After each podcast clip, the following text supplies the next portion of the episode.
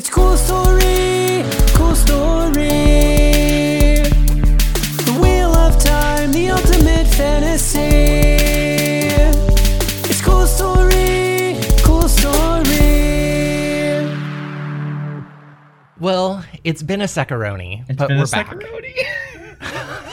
it's only been a couple days. Thanks for uh, for waiting, and uh, I hope you enjoyed your last Tuesday episode for a while. We're back on our Thursday bullshit. uh, so you know, uh, back next week we'll be doing episode five on Thursday. So no more bonus episodes in between, but we'll be on our normal Thursday schedule till we get back to the sh- to the book. Yeah, and hey, if you enjoyed having bonus episodes, you can always sign up for our Patreon That's at right. patreon.com slash n and Matt. You got it. Good segue. Um, okay, episode four. Episode four, yeah. Uh, I have feelings. I texted you, and you, You said, do. "Shut up." Um, okay, listen, viewers, here's what actually happened. Matt texted me and said, I have in in asterisks feelings about episode four. And I just replied, because this was last night, we were recording this morning. I said, Well, hold your horses. And he sent me a gift that said, Sorry to annoy you with my friendship. this is what I have to deal with on the daily people. what was your reply? Well, Tell my reply, my reply might have been a gif of Ramona Singer from The Real Housewives of New York screaming, "Calm down." Okay. All right. You instigated mm. it. You you really took took it and and elevated and es- and and escalated the Wow. issue. 2023. I instigated it. Here we are, You ladies did. and gentlemen, and everyone else. I can't believe this. Okay, folks. Are you ready for episode four? I am. Daughter of the Night, She walks again. aka my nickname.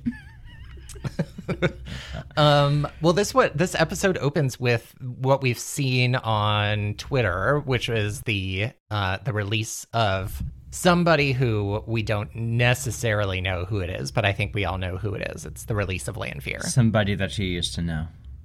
I loved this scene. Um, I love the look of his channeling. Mm-hmm. Um, I loved the like gross, bloody goopiness of Lanfear. Yes. Loved I it. I liked the way it looked a lot. I loved the way it looked. I thought it was really cool. It was right what you predicted when we talked in episode Yes, two. the moon dial. Mm-hmm, Oh yeah, it, it was more than so. It was right what you predicted in episode two when I said, "What do you think Oh, we're seeing in episode three? How are they going to introduce this Forsaken that we've already maybe met?" And you Yes. were correct. It's right how they did it, and you were correct right from episode three about the moon dial. Mm-hmm. I okay. I love the way it looks, but I have some thoughts and questions. Number one, a- am I wrong in assuming that the Forsaken, when they channel, they should have like the taint on it too? You are wrong because the they don't uh, they don't experience that. Oh, okay. I just thought that because they are serving the Dark One, that No, because uh, Asmodean says to Rand when once he severs him from the Dark One, he severs his connection to the Dark One. Asmodean says, "All you've done is ensure that I'll go as mad as you from channeling now." oh, So they kind of have a buffer from serving the Dark One. Hmm. Okay, good. I'm glad I asked. Um, okay, and it said in the in like on Prime, if you pause, that this was occurring in the Cairhienin countryside. Yes. So where are they? He looks like he's like underground. I was very okay. So Davy noticed when they when he's walking through before he gets to the area where he breaks the seal or whatever we're Yeah. calling it. It looks like buildings up ahead, up above him, above the like rocky surface. So is he like in a valley underneath the city somehow or something? So uh, here's my theory. I think that the seal was like placed there, and then once the breaking of the world began and things kind of got shuffled around, it was kind of like because he was kind of in like a valley, and the seal was sort of above him. But I I don't think it was. I I think this the Earth had kind of like shifted its placement a bit. it's interesting. So Yeah. in this, the seals are going to be in like physical locations. It seems hidden around Yeah. the world. That's what it seems like to me.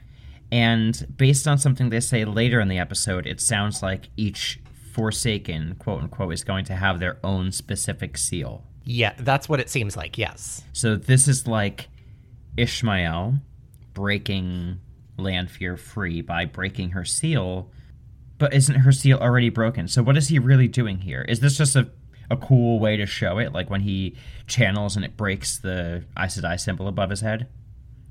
Thi- well, this is a, a back in time, right? Okay. So she Oh, wasn't right. released yet. Duh, duh. Okay, so this is the thing that he found. This is the Heartstone broken thing that Domon found. Yes, Um, exactly. Got it. Okay, so it's interesting. And then that means that when we see in the first episode, when the little girl is in Tel'aran'rhiod outside the house and sees that broken um, thing, that's just representative. That's not the actual seal, maybe.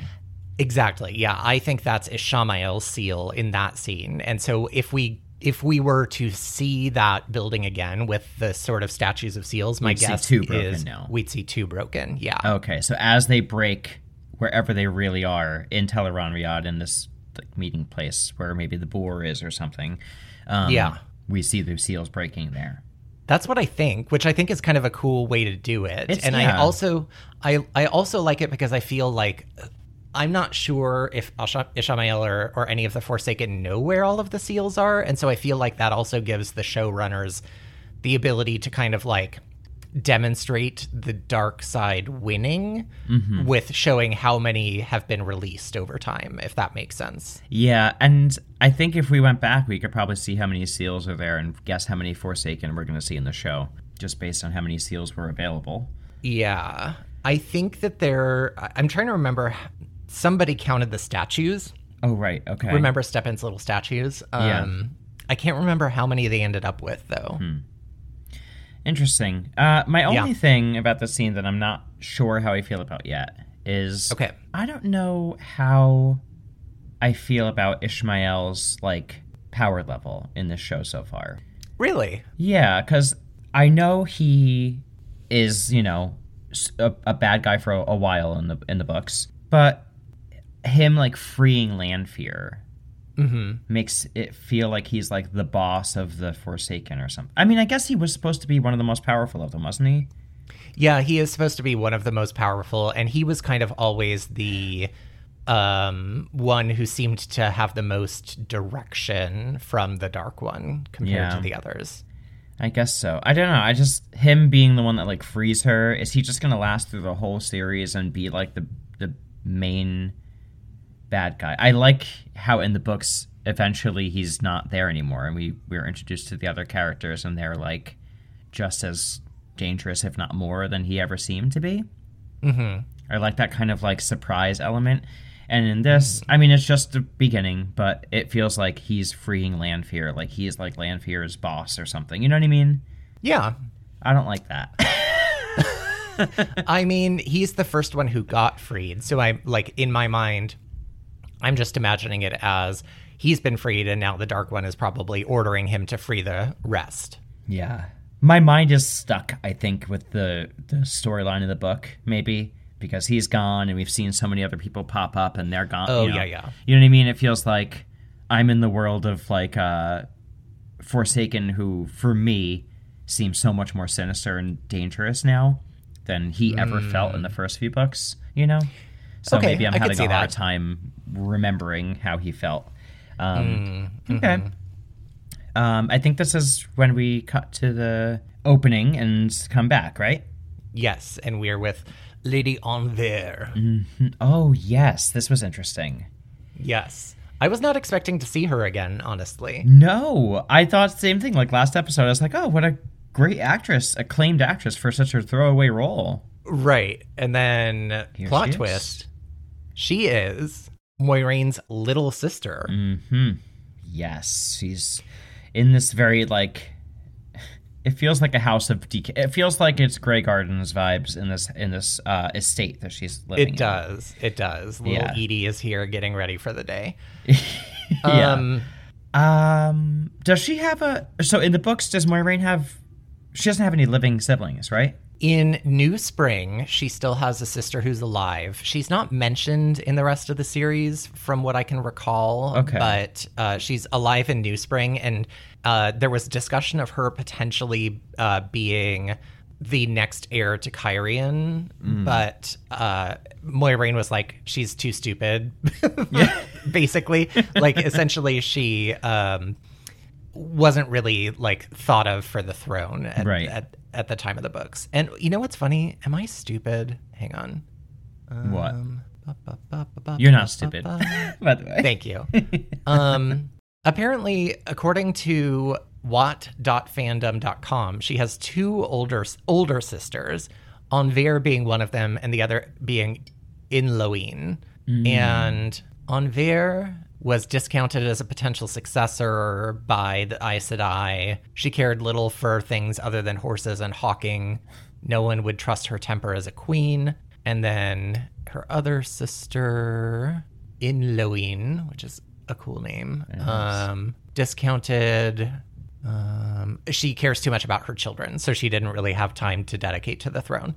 So she apparently has two sisters in the books, but neither of them were considered for the throne. And I don't think we ever hear anything about them after that. Hmm. Yeah, I don't.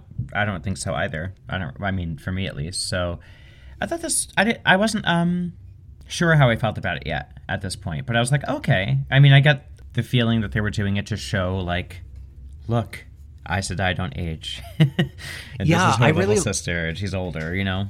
Yes, I actually I feel like they've amped up the whole Aes Sedai not aging thing uh, much more obviously than in in the books to this point, and I liked it, and I feel like It's that clever. must mean it's it is cooler, yeah, and I feel like it also makes a little bit more sense for Moiraine to be as knowledgeable and as badassy as she is because in the books I think she's like twenty something, maybe a little older, and I I like that she's you know in the series probably closer to like eighty.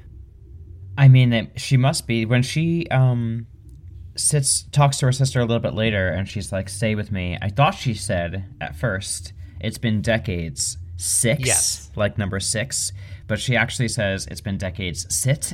um, Oh yeah yeah yeah. because I was like, did they just in- imply that Moiraine has been gone for sixty years? That's a lot of time to explain. Um, Yeah. but yeah, it's been decades, she says. So she must have been gone in this version for 20 years Quite at a while. least. Yeah. That's kind of very, that's very different. Yes. Um I, But I I didn't liked- mind that either, though. I mean, I, I think that they are hammering it a little bit hard with the Aes not aging thing in this way, but I guess it's smart because they can't show them being ageless, so it's a much right. more tangible way to show that. But I think I get it. But at the same time, we learn that there's more to this character than meets the eye. So Yes. um, I wasn't ultimately mad about this at all. no. Oh, I love the home though. Just the home is just full of paintings, and it's it's a hoarder's nightmare, a hoarder's dream. But it, I loved Yes. Paintings. Um, I like how Moiraine hasn't seen her sister in decades and is basically like, I need some Ghealdanin red. I need a dress ordered. I'm very busy. And like immediately dismisses her sister and is like, uh, maybe at lunchtime. Yeah, very ninety, very uh, Moiraine. Very Moiraine. Uh, Um, then we then- get a scene of Selene. yes. Post in fire. Oh yes, very very chill. Yeah. Oh, it would have happened. No big deal. Uh, people are people are building it. It's gonna be fine. I love how literally her inn burned down, and she's like, you know what? I think it's time for a vacation. Yeah, I must have left a candle lit. yeah. and uh, she says to Rand that she's going to be going to Kinslayer's Dagger, where her family has a cabin. Yeah. And she wants her little boy toy to come along. Of course, of course. I mean, who can blame her? Love it. um, I love their like. I get that their relationship is so different in the show than it is in the books. Like, it's so different the way they, uh, the frequency of which they see each other, the understanding of who she is that he has in this. Like, Selene has a backstory that he believes and understands, and like he just has day to day interactions with her versus like these mysterious, why do I feel this way around this woman thing. Right. It's so different, but I feel like it it's the same effect and it makes more sense in like a like linear context Yes, to yes, see yes, her like with him and like how would they how would someone who is really trying to seduce and trick and earn someone's trust how would they really do that? And it would be through these like little acts of day to day like building that that sort of relationship you know? Yes. it makes sense Yeah, to I- me. I think that the changes they made with their relationship are perfect changes, and um, I think especially when we get to like the scene at the docks in Cairhien Oh, in yeah. the fourth book, fifth book, it I think it's going to be even more traumatic for Rand. So Mm-hmm. like the I, the fact that we haven't yet even seen. Well, after this episode, spoiler alert, if you haven't seen the fourth episode, I don't know what you're doing listening to this. So I'm hopefully not spoiling anything for anyone. Yeah. But at the end of this episode, you know, he's he finds out that she's Lanfear and I feel like he's going to be like, "Oh, cool. I've been f- like literally fucking the boogeyman for the last like few months." That's like I feel like that's just going to mess with him on such a deep level. I love it. Yeah, and he already has a distrust or uh, trouble trusting women, and has a very complicated relationship with like wanting to protect women but not trusting them 100. percent Yes. And I think this is going to just really f him up even more in that way too. Yeah. The next scene has something very important happen. Um, Okay. And it may not be what you're expecting. Okay. It is the scene in Nynaeve's accepted room, or her new room as an accepted, Yes. which is adorable. I love the room. It's much bigger and prettier and she has windows. hmm It's still simple, but it's it's way advanced from the last room. Yes. I love it. And I love her new dress, her accepted dress. And you were totally right. It's the Aes Sedai symbols on her sleeves and the Ajah colors. Yeah. And uh, Egwene comes in, and this is the important thing that happens. She has a basket full of honey cakes. Yes. Okay, this is the first time we're we. Okay, I was very upset in episode three. I didn't mention this. Um, in Nynaeve's Are you about to talk test, about Okay. Okay. she in her third arch at one part says that inside there are honey cakes and they run inside and we do not see them We don't. and i was looking like a hawk for them but now they've they've fixed it and they brought the honey cakes in Yes. they look like to me uh have you and i don't want any judgment from anyone out there if you are like processed foods do you know toaster cakes that like processed Like like the toaster strudels? no. Okay, they're called toaster cakes. They're in the same aisle at the grocery store as like toast, bre- bread, and breakfasty, t- breakfasty like type by the. Pop Tarts? No, more like by baked, by baked things. Okay. Like b- by the bakery section, but by like maybe Okay. like the prepackaged bakery stuff, and Oh, they look like almost like muffin tops, but flatter. oh, okay. They're almost just like these moist cakes, and they're not the best. But that's the shape of these honey cakes to me. They look just like Hmm. those, but like a, you know, whatever the fresh version of that of that is. they didn't look I how love I it. expected. What did you No. think? Um, I didn't dedicate my inspection to the honey cakes the way that you did. Me neither. Just. Um, however, I wish to point something out that I feel like only me and one other person on Twitter have noticed this because Egwene immediately comes in and like turns into Gollum or Bilbo seeing the Ring of Power on Nynaeve's hand and mm-hmm. like wants to like touch it. Mm-hmm. But eh, did you notice that they accidentally reused the same footage? From what? Okay, go back and just watch that scene. Uh-huh. You see Egwene notice the ring and look at it, and then, you know, she tries to reach for it. Nynaeve pulls away, and then they show the exact same footage of Egwene looking at the ring, the exact Oh. same footage, and it fe- it was like it, it, it's like a very Westworld feeling when you see that happen. It's very disturbing to me. Yeah, I know. I know exactly the feeling you mean. I gotta check it out. Yeah. I love Um, if- catching things like that. if other people notice that, can you like validate that I'm not out of my mind? Because only me and one of the one other person on Twitter have like mentioned it, and it was very like jarring to me. Anyway, I'm gonna check it out. I liked that Nynaeve is like you know kind of processing that she's you know lost these years that she spent loving Lan and having a family and all that. Um, she clearly does not seem to enjoy wearing the serpent ring Yeah, and that's kind of that scene. Yeah, she's struggling still. Yeah, She's struggle bus. she may be accepted, but she has not accepted anything. Oh God. Just give her a secaroni. then we come back to Lan in uh, Arafel, and he's oh, with. smart. Um, yeah, I forget you're so good at like pausing and paying attention to like the actual location. I need to know. I'm grateful for it because I forget to do that. he's with Alanna and her whole like I guess family company. Yeah. Um, this is where she's from. Um, is this where she's from? Arafel? Yeah. Uh, I think in the book she might be from Eridomon. Oh, okay. So she's yeah. So she's you know back with her warders and family, and it's a, a warm scene. I'm a liar. She's from Arafel. Oh, so that they got it right. Um, it's nice. It's like a very warm scene with Alanna, and uh, they're joking about Alanna's cooking. There's like a joke about her using too much salt and how no one wants to eat it. uh, they say something to Lan here, so it's like you know one of these scenes. They, I have, I'll talk about this more later, but they really are diving very deep into this. Lan is having a hard time um, with Moiraine's and him news dynamic thing Yes. very focused. Um, Yes. And there's just a whole scene dedicated to it. I don't know if it's Alanna or one of the arch or one of the warders tells Lan, "Your bond wasn't ripped from you; she took it." Yes. So when they say that, that's like saying that you know she didn't die or she whatever. It, she severed the bond, like she took it away, right? That's how I interpret that. Yes. Which is still strange to me because how could she do that if she just can't channel?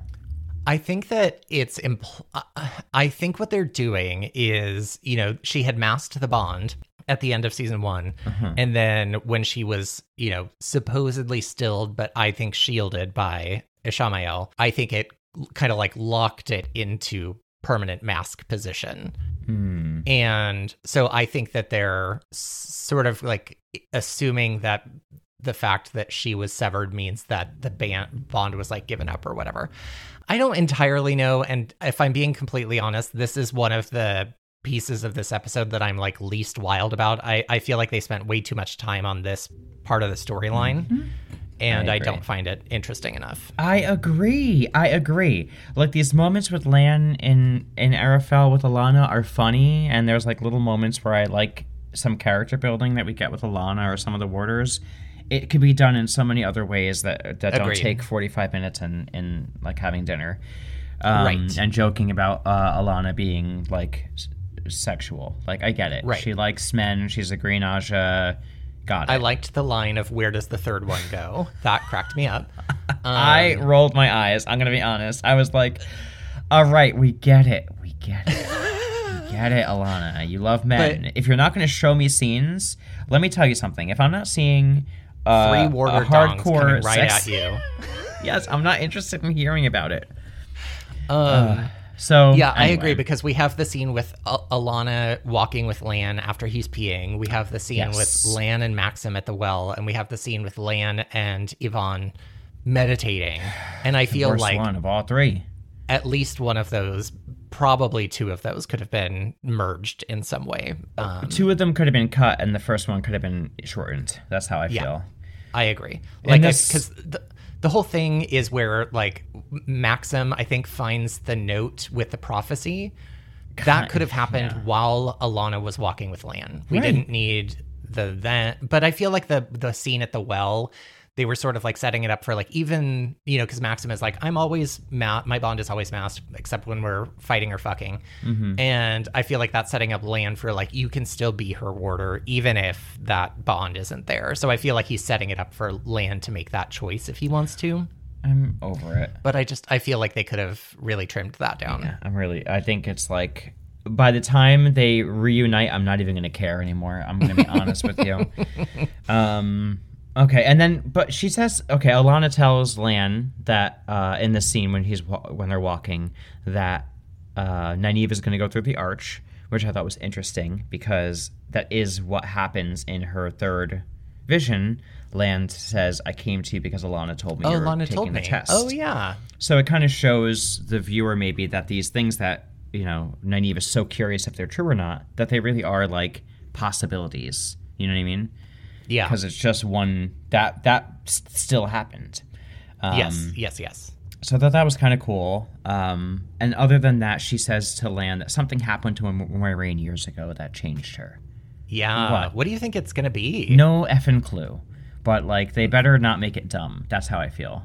Because like, I- I'm so over these scenes with Lan on his own. I can't believe I'm saying it because I'm obsessed with Lan in the books.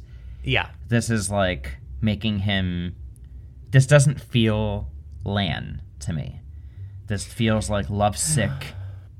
I, I don't know what this is. I don't. I'm not loving it. So Yeah. I don't love it either. I'm ready out. for it to be done. yeah. Speaking of which, we cut to the next scene, and Moiraine is in her old room. It looks like at her at her estate.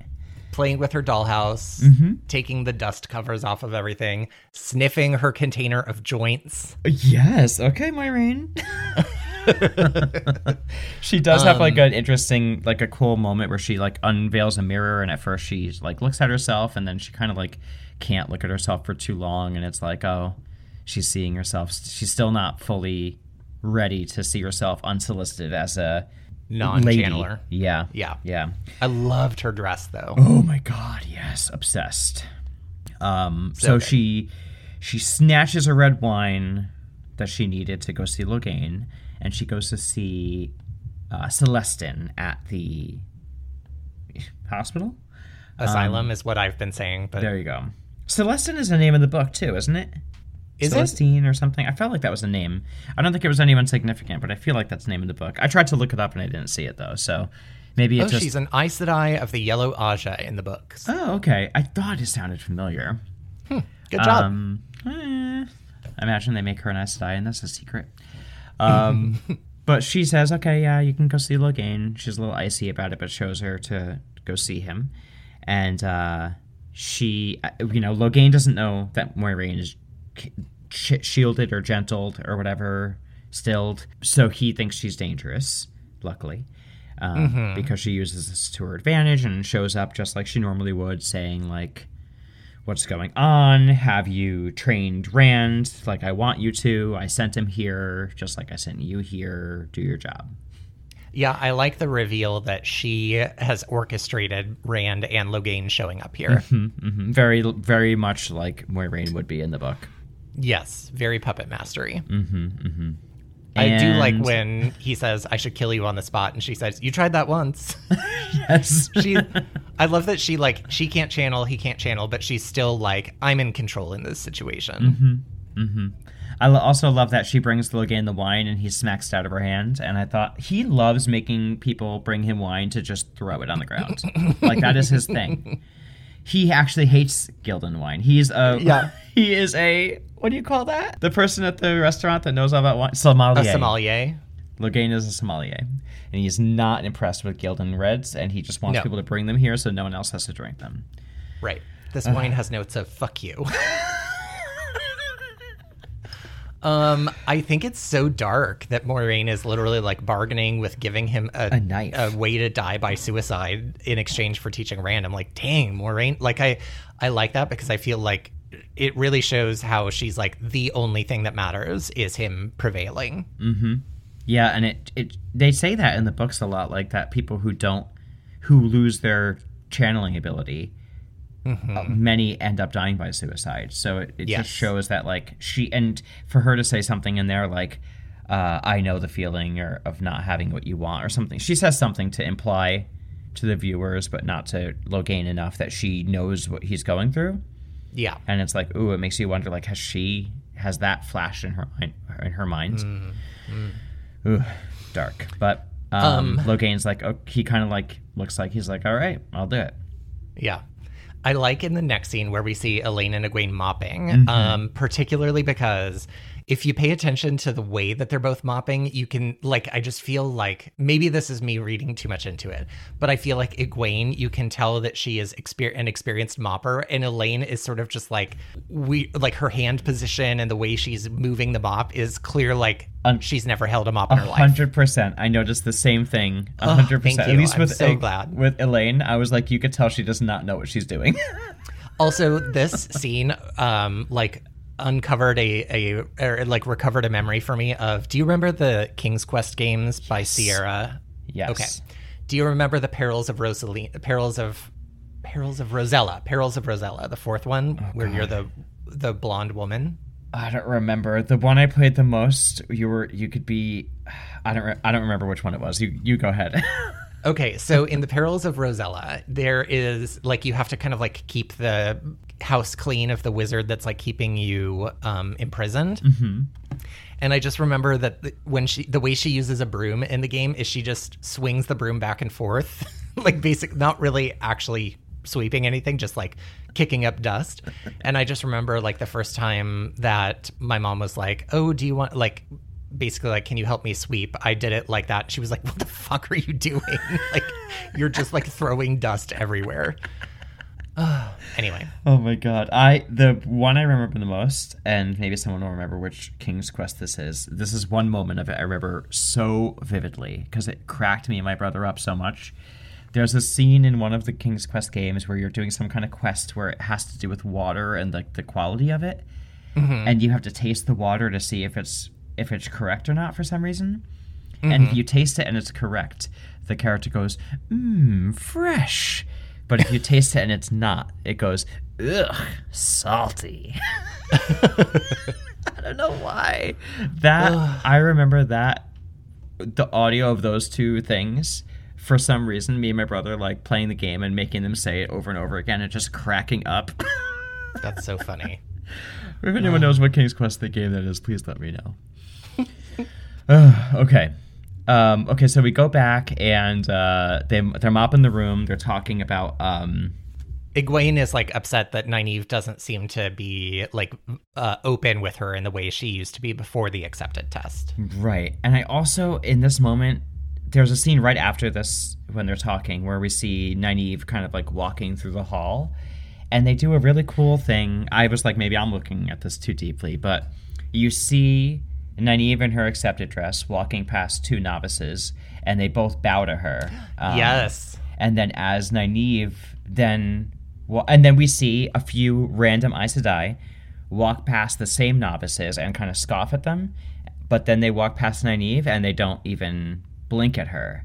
And Nynaeve Yeah. is looking at them expecting a reaction and they don't look at her at all. And I thought it was just so it was like 10 seconds just showing the hierarchy of how things have changed silently and I thought it was so clever. Yeah. Love that. But Nynaeve is on her way to talk to some warders because she's probably going there to train with Ihvon and Maksim, but they're not there. So she No. talks to a random shirtless boy who flirts with her and says, Please don't be a red. Right. Like I'm so horny and I desperately want to be your warder. And I would have been like, you got it, bud. and then there's Liandrin skulking in the shadows in the background, being given a mysterious letter. Mm. Which I'm sure is telling her that Liandrin, or Le- that Lanfear, walks again. I think it's I think it's the orders to bring Nynaeve. Ooh, you're probably right. Because you know what I thought when I saw that? I was like, oh, she just got the same letter that Alanna gets later on. Yeah. Which made me think, why are they getting the same letter? Yeah. I think it's the orders. like yeah, tonight's right. the night. Oh, tonight is the night. So then um we cu- oh we cut to the scene of Leane in the sh- study and uh, Liandrin barging in. Um, Leane is um, serving the C word in this scene. uh, Her outfit and her attitude are amazing. Everything that shawl she has, the things on her ears. I'm obsessed with her look. And when Liandrin says to her, When's the last time you've spoken to the Amyrlin? She turns around and says that while the Amyrlin's gone, she's in charge. And, quote, I speak with the Amyrlin every time I open my mouth. I loved that line. Obsessed. Obsessed. and Liandrin's, you know, if she falls, you'll fall with her. I Mm-hmm. was wondering. I, so some people have been like, is she going to be combined with Elaida? But I think Rafe has confirmed we're getting Elaida. I was thinking Um, the same thing, but I, I thought we had discussed Elaida being a character. Yeah, but I wonder if they're going to combine Liandrin with Alviarin. Ooh, yeah, because we haven't seen her at all. Right. Yeah, that makes sense. Ooh, interesting. But there, would So- would she be there at the same It time? It would definitely be some sh- some shifts in storyline because it would mean that Liandrin isn't off like gallivanting the way that she is in the books, but I think it could work still. Hmm. Okay. Interesting. Who Yeah. would they have sort of being the leader of the Black Ajah with them? I mean, current- I suppose Liandrin could still be giving the orders, and like you could get, you know, Joiya Byir, the, the bald, Oh, the bald one. Yes. Who knows? Interesting. Okay. We will see. Although But I guess she's dead by the end of the fourth book. Yeah. But then again, you know, Uno just died here and he's alive at the end of the fifth book, or the beginning of the fifth book, sixth book. Yeah. So, Yeah. who knows? Um, okay, so we have the Liandrin scene, and she walks out and has that ominous thing she says to her, and then we cut to Perrin and Elyas, and they are in um, Arad Doman. Oh, look at you. I was like, they're in the woods. They're in the wood. They are in the woods, and I loved this whole scene. I really liked this this interaction between Perrin and Elyas about what's happening to Perrin, what it means to be uh, a wolf brother. We we hear the word for the first time. Yes, I, I liked the when he's like, "Am I going to become a wolf?" and he says, "Don't, be stupid." yeah. um, I thought the like vision sending languagey stuff was pretty cool. Me too. It's gonna be. I thought it was gonna be hard to explain that because it's sort of feelings and Yes, you know. So I yeah. thought that was clever. Although when I first saw the um the stag, I was like, okay, this is a little bit reminiscent of another fantasy series. Oh, like the Patronus. yes, I got it. they could have done a different animal. that's funny. I didn't even make that connection until you said it. uh, but yeah, I thought this was cool, and I liked. It was a little emotional even when he's telling him when Pop- Hopper gives him his name. Yeah, That was cute. sweet. I really liked that. I got a, I got a little teary eyed. I don't know. Um, little buddy. And I will say this this scene and this episode have gotten me warming up to the depiction of Perrin in the episode in the show a little bit more. Okay, good. This is the more the Perrin I know. The curious, worried, kind of unsure of himself guy who's Little struggling, you know? but he's got the heart, the biggest heart. Yeah.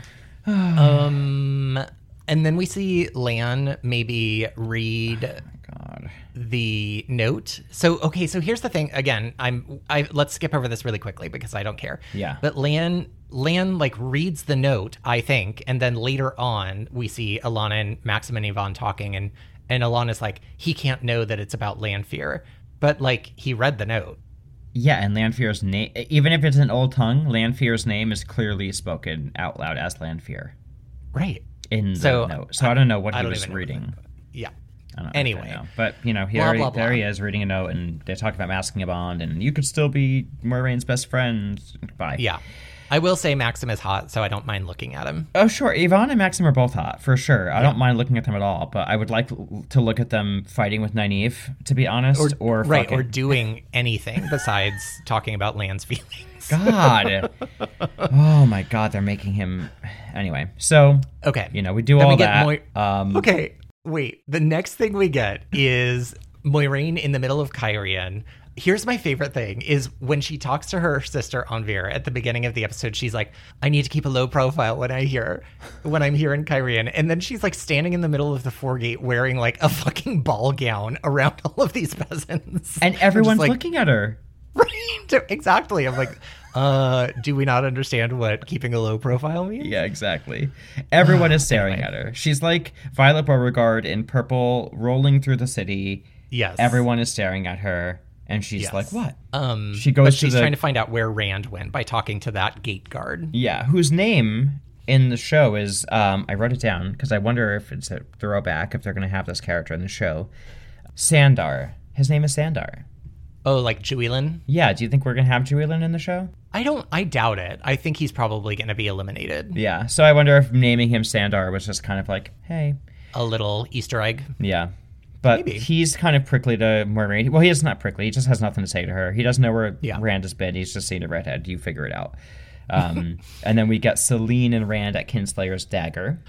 Okay, this was a moment where again I feel like every time Selena's on screen, I'm, I'm fucking obsessed with her. Same, just like uh, Ra- just like everyone is around her because Because- of her, uh, allure.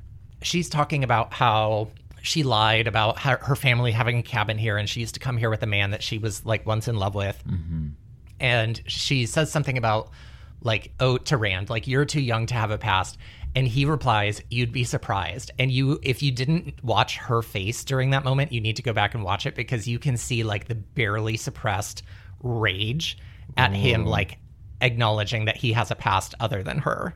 Ooh, I gotta see. It's so good. like you can just see her like barely clinging to the madness of wanting to just absolutely go batshit at him.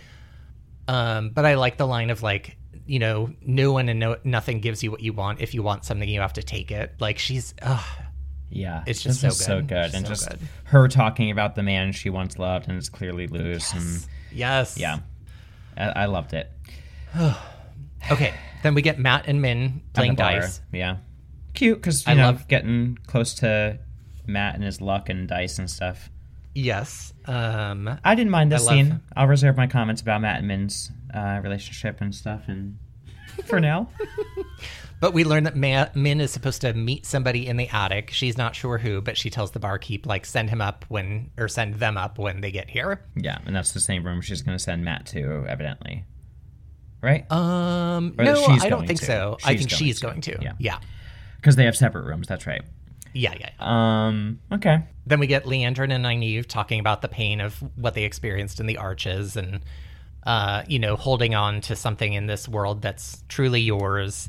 Yeah. Um, and I like, you know, again, we're kind of referencing the sort of like curse of living hundreds of years when other people, you know, die in a hundred or less. Um, In the books, though, you're not really allowed to talk about what happens in the arches, right? No, you're well. You're you're really not supposed to, and and you know they're both kind of uh, vague about it, other than you know Nynaeve saying she lost her daughter and whatever. Yeah, I thought it was interesting, and I, at first I was kind of annoyed because I was like, "Well, you're not really sp- supposed to be forbidden," but at the same time, knowing who Liandrin is and why she's uh, so interested in Nynaeve, it w- even if it was forbidden, it would make sense that she would be breaking that rule and not caring that Nynaeve was breaking the rule. Yeah, But yeah, yeah, yeah. you know, I wasn't too mad about it. But I thought that was a weird change. And th- you know, they are really exploring this whole like I Aes Sedai don't don't age the same way, and they watch everyone else that they knew perish. You know, Mm-hmm. they don't really explore that in the books. It, in my mind, in the books, it feels like just a, a choice that they are aware of that they have to make when they become an Aes Sedai, and they seem to uh, abandon their their previous life. Their lives, yeah, it's interesting. I feel like as we get further into the books, you'll see the see a little bit more of this dynamic. I think. Okay, cool. Um, yeah, I like that they're exploring it in the show, so um, I hope we see it more in the books. Because I always wondered, like, what is that like? We've seen Moiraine Yeah. go back to Cairhien, but it's it, it was sort of of no major circumstance, you No, know. yeah. But how yeah. would it be for someone with real family and stuff? I like also, you know, Nynaeve Liandrin saying like you have to find a piece of the world that belongs to you and hold on to it, and then when it's gone, you find another. And Nynaeve asking her like, "Have you found another?" And I feel like that's like setting us up for the dark friendery reveal. Oh, you know what it reminded me of? It reminded Hmm. me of the conversation that Siuan has with Leane after they're stilled about like trying to find something. Oh, yeah, yeah. to- That's to- true. To be positive about when it's o- like or else. It kind of reminded Mm-hmm. me of that moment too. Yeah. Um. Then we and get then she tells her about. Oh, go ahead. Well, she tells her about Perrin being captured. Oh, right. Perrin and Loial, an Ogier and a blacksmith have been captured in the Westlands. Yes. Mm. Then So that must be the note she got. Yeah, that you're 100% right. I didn't even pick that up at all that that was the note she got. I was so dead set on it being the Alanna note. and then we got Lan, Lan in the waters meditating. Who cares? I I literally didn't even take a note on it because I'm like, all right, whatever. Here's my note. Lan in the waters. Can I say I'm over it? That's my entire note on the scene. Because nothing happens. Alanna gets a letter, like Liandrin did, but a different letter. and this is the letter saying, this is the prophecy. Lanfear walks again. And Oh no, she. That's the letter that they took from Lan's bag. oh, oh, okay, okay. This got it. I did not catch that. Okay, that makes more sense. But yeah, it's it's the Lanfear reveal. And then um, we cut to Anvaere in a scene in her estate, and Moiraine is like trying to get out of talking to her sister again. Yes. So she uh, uh, ambushes her in her own room. I loved it. Mm, hmm. And I, I honestly love this scene. This is when I was like, okay, I'm not mad about this character now. Agreed. Yes, I like this. I like that she out Game of Houses Moiraine for a minute. Yeah, she's like, by the way, I know you're running around town trying to find out about this redhead uh, boy, and just so you know, all of your eyes and ears are mine now. So I know exactly who you spoke to, and if you want to know what you want to know, you have to have tea with me politely. So Yeah. sit. Loved it. Yeah, I love this. And Maureen is like speechless, which we haven't really Yeah. seen her much in the series yet. Yeah, I liked the. It's interesting. Her son is going to marry the queen, which makes Oh, me wonder yeah. if her son is like Barthanes or somebody. I'm curious to see how that's all going to play out, and and also like if Rand somehow ends up ruling Cairhien because the rulers were killed or died or something, is that going to cause conflict between Rand and Moiraine somehow? Mm-hmm. And it seems like they're alluding to Moiraine and like their uncle and stuff like that and the history of their family, but they're not Yes. giving them the same sort of, in my mind, not the same sort of like um, stature in Cairhien.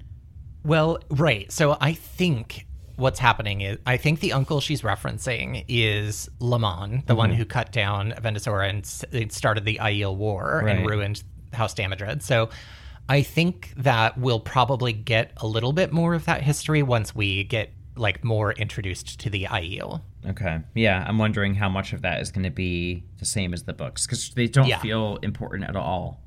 Right, I agree. Cairhien, You know. Oh, okay. And then we cut to a scene with Nynaeve. uh, No, sorry, Egwene and Lane drunk. Yes. I loved it. Where Tipsy, least. Egwene is like, "Do you want to trade lives?" And Elayne's like, mm, "No." I'm like, "F- "I'm fine being a princess." Elayne is like a bad influence. I know. I love it. I love it too. Uh, so uh, they're you know hanging out drinking, and they say, and Nynaeve pops in and says what she's doing. At first, she tells Egwene, Elayne to beat it. Was that not the best? eyes. Where she's like, "It's my room," and sh- and Nynaeve doesn't respond, just like s- stares at her until she gets up and leaves. It was so good.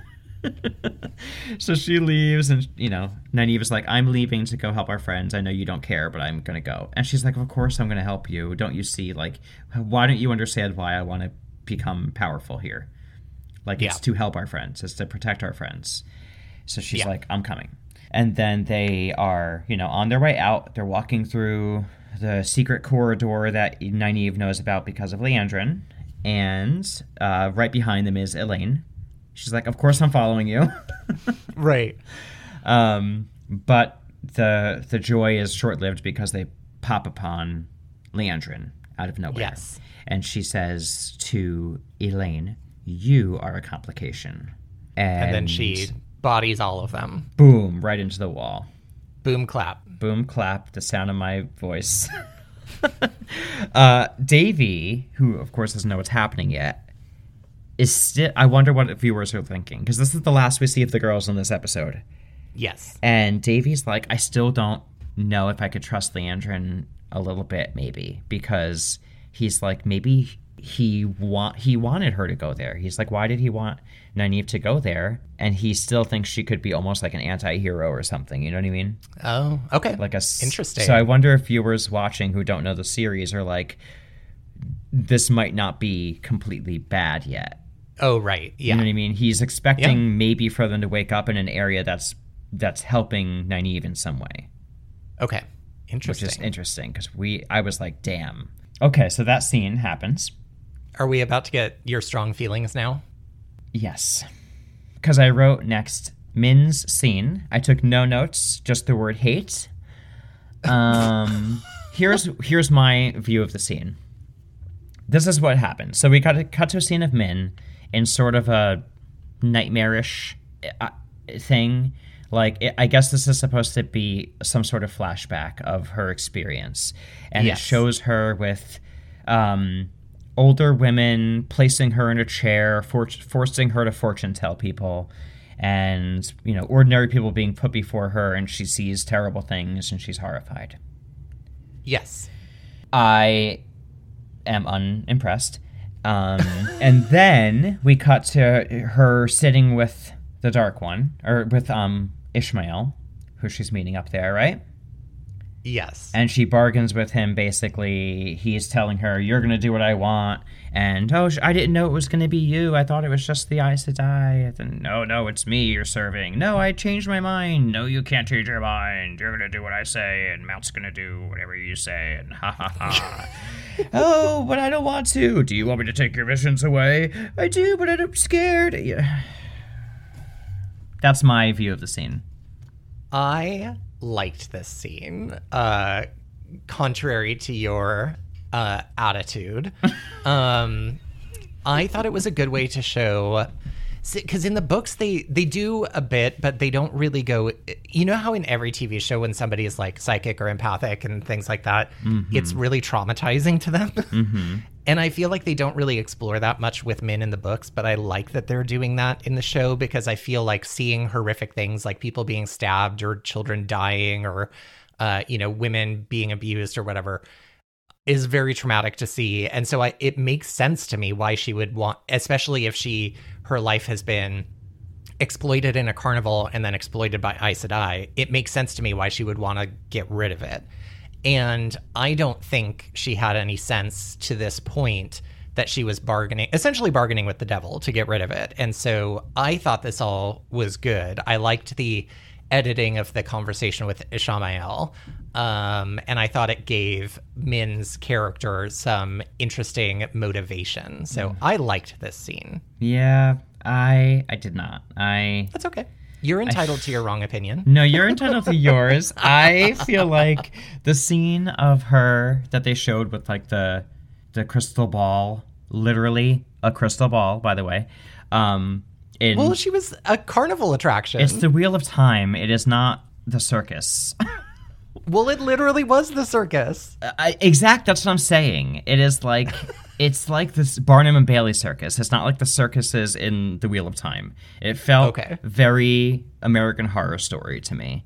That's what it felt like. I felt like I was watching a scene out of American Horror Story of someone having a flashback to having to give fortunes, and then the fortune, sh- the the way they depicted it was not that horrifying. Like the things she was seeing were scary, but not scarier than the vision she's seen.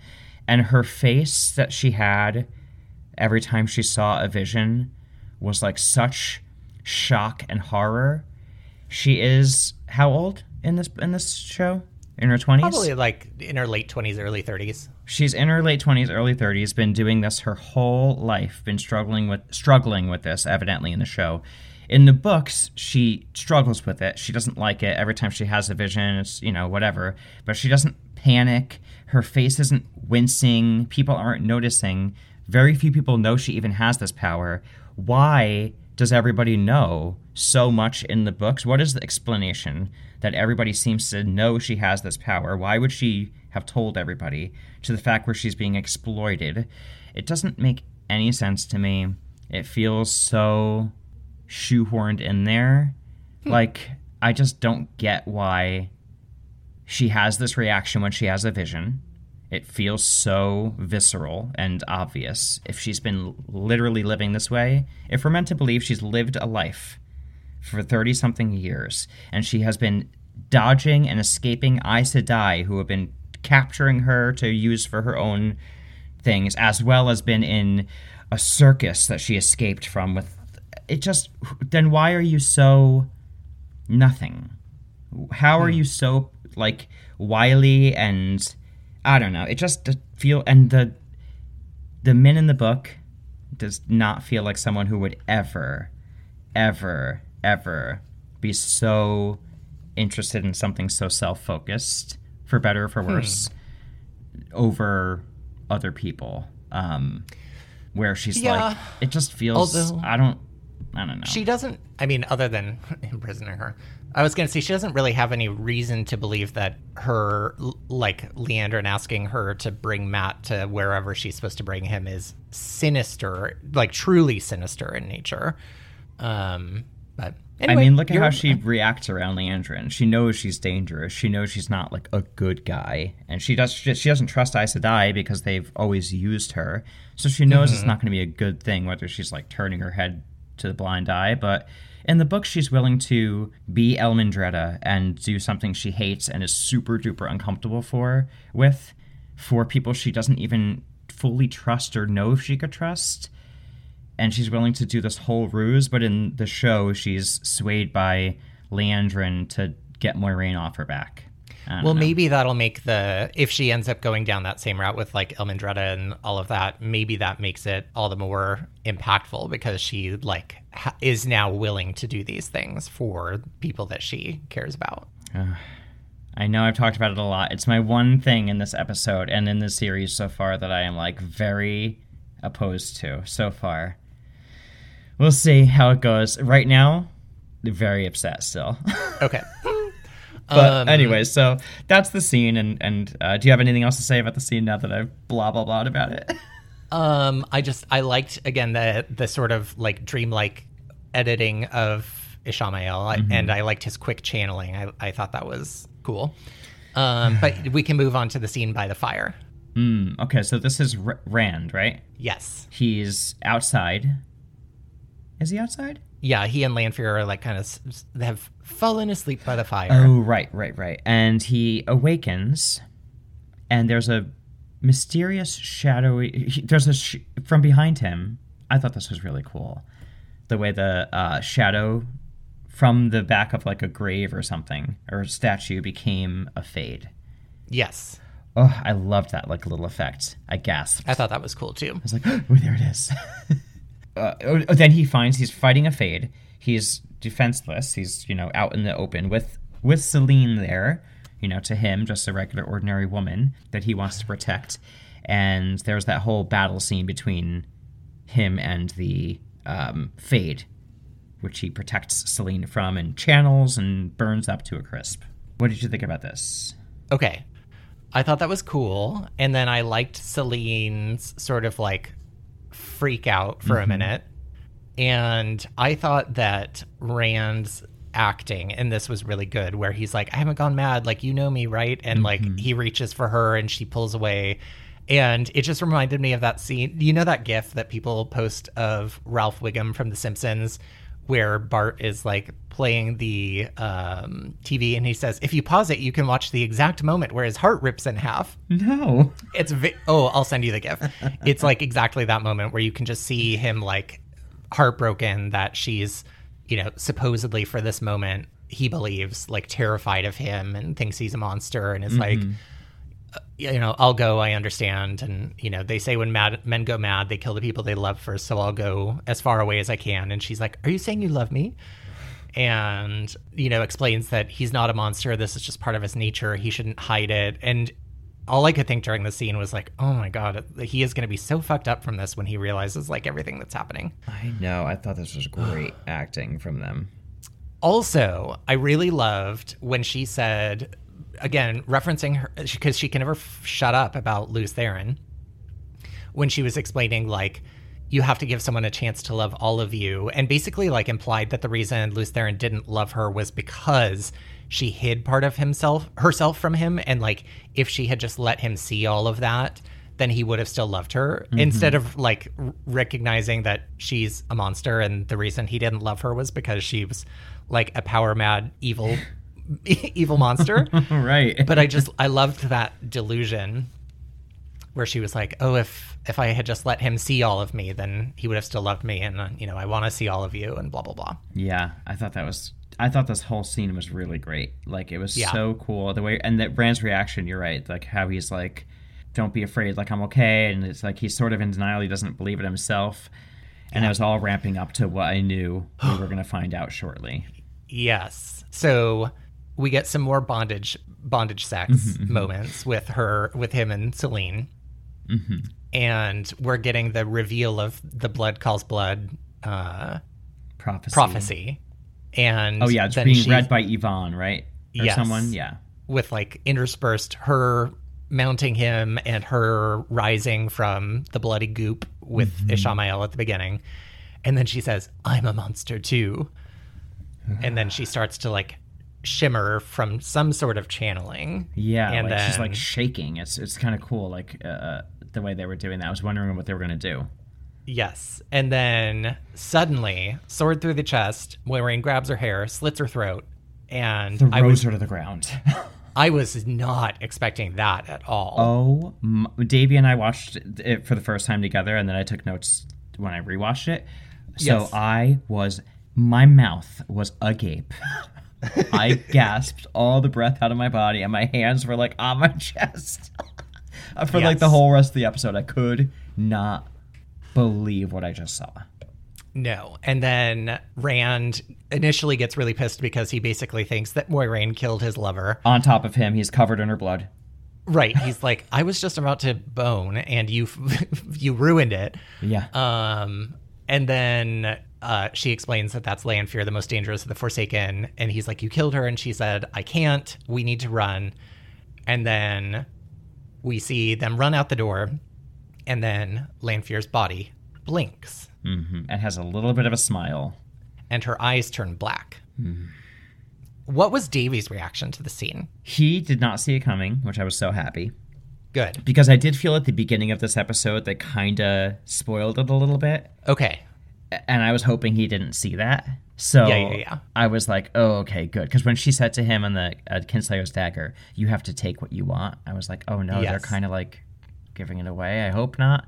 But he was still shocked, um, and he Yeah. was like, I, I, "It was hard for me to get his reaction like I wanted to because I was not expecting what I saw either." so I was just blown away. And at first, when she did that, I was like, "Did they just fucking kill Lanfear?" I know. are you kidding me? But then, of course, uh, duh. And she's like, I couldn't. I was like, oh my God, this is going to be interesting. Now he knows. Will he still have that weird effect? She's still going to have that weird effect on him, I'm sure, when he sees her. Mm-hmm. She's probably going to show up to some of the other um, boys. I just can't believe what I just saw. I'm saw. so curious to know too like the you know based on the fact that um when he left her at a party she nearly came completely unhinged Mm-hmm. i can't imagine she's going to react particularly well to this um but i am so so interested in the change to like i couldn't have killed her kind of thing and like her clearly not being dead but Yeah. because like in the books you know if you cut off their head they'd be dead but i i actually really like this change because i feel like it makes them a lot scarier Mhm. um and it makes me wonder like is balefire gonna sort of be the only way to kill the forsaken Yeah, I'm wondering. Do you? No, I was gonna say, do you think they're gonna make her not be Selene anymore? Is she gonna show up as someone else? i think it still has to be her Yeah. and if, i'll be sad if it's anybody else because i'm obsessed with this actress What about when we see Lanfear as um, what's her name at the menagerie? Not the menagerie. Um, in the Aiel waste yeah, i think the if they do if they do that whole thing i think she'll be somebody else gotcha. Interesting. Okay, I'm because that would be another see. good reveal of like watching her dissolve Yeah. into selene Yeah, yeah.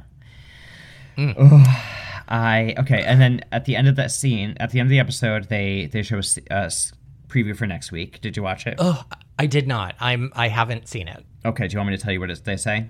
Um, sure. Go ahead.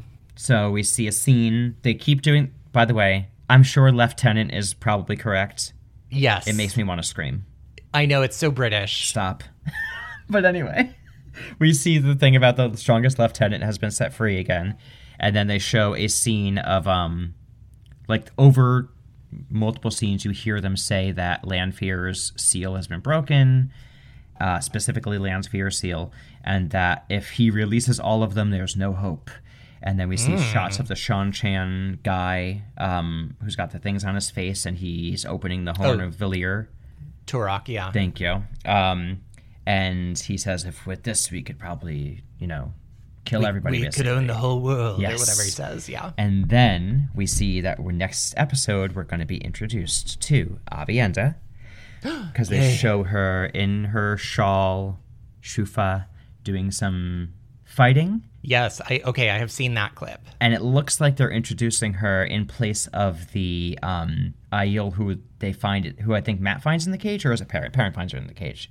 Him in Oh, the cage. Gaul. Yeah, yeah. I think because we see her in a cage at first. Oh man, that means is Perrin not going to have his Aiel love interest?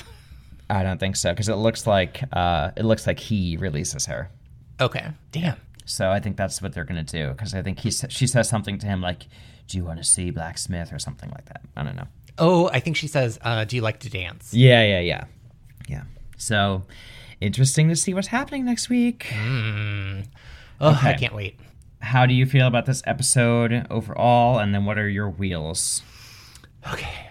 I I'm gonna I'm gonna choose to rate it based on everything other than the Lan scenes because Ugh.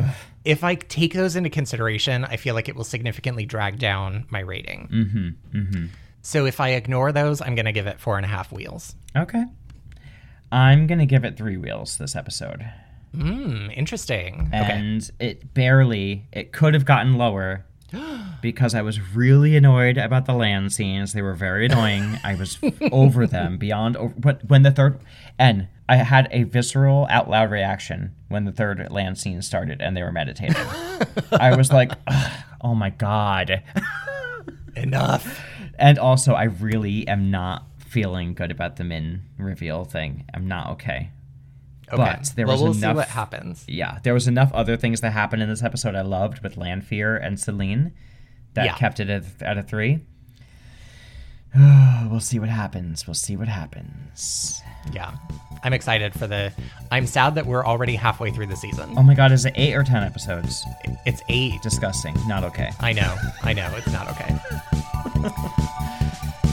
well, my love language is podcast reviews and subscriptions. So if you'd like to show us a little love, please subscribe to our show and go write a review.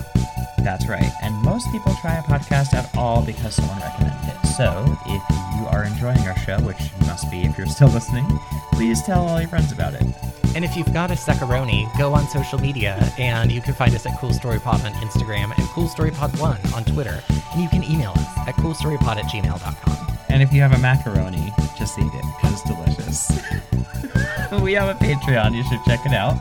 It's patreon.com slash nnmap. And you get great bonus episodes where we do things like games, we review movies, other secaroni, macaroni type fun things.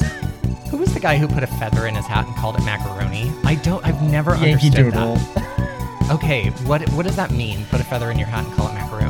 Don't ask me, but I love macaroni and I love cheese doodles. Great. Uh, if you want, you can buy us a copy at buymeacoffee.com slash nnmap. You're really missing out. You're only getting half the story if you're not watching Untucked. That's right. Uh, thanks for listening to Cool Story. See you next. Uh, see you next week for real this time. For realsies. Bye. Bye.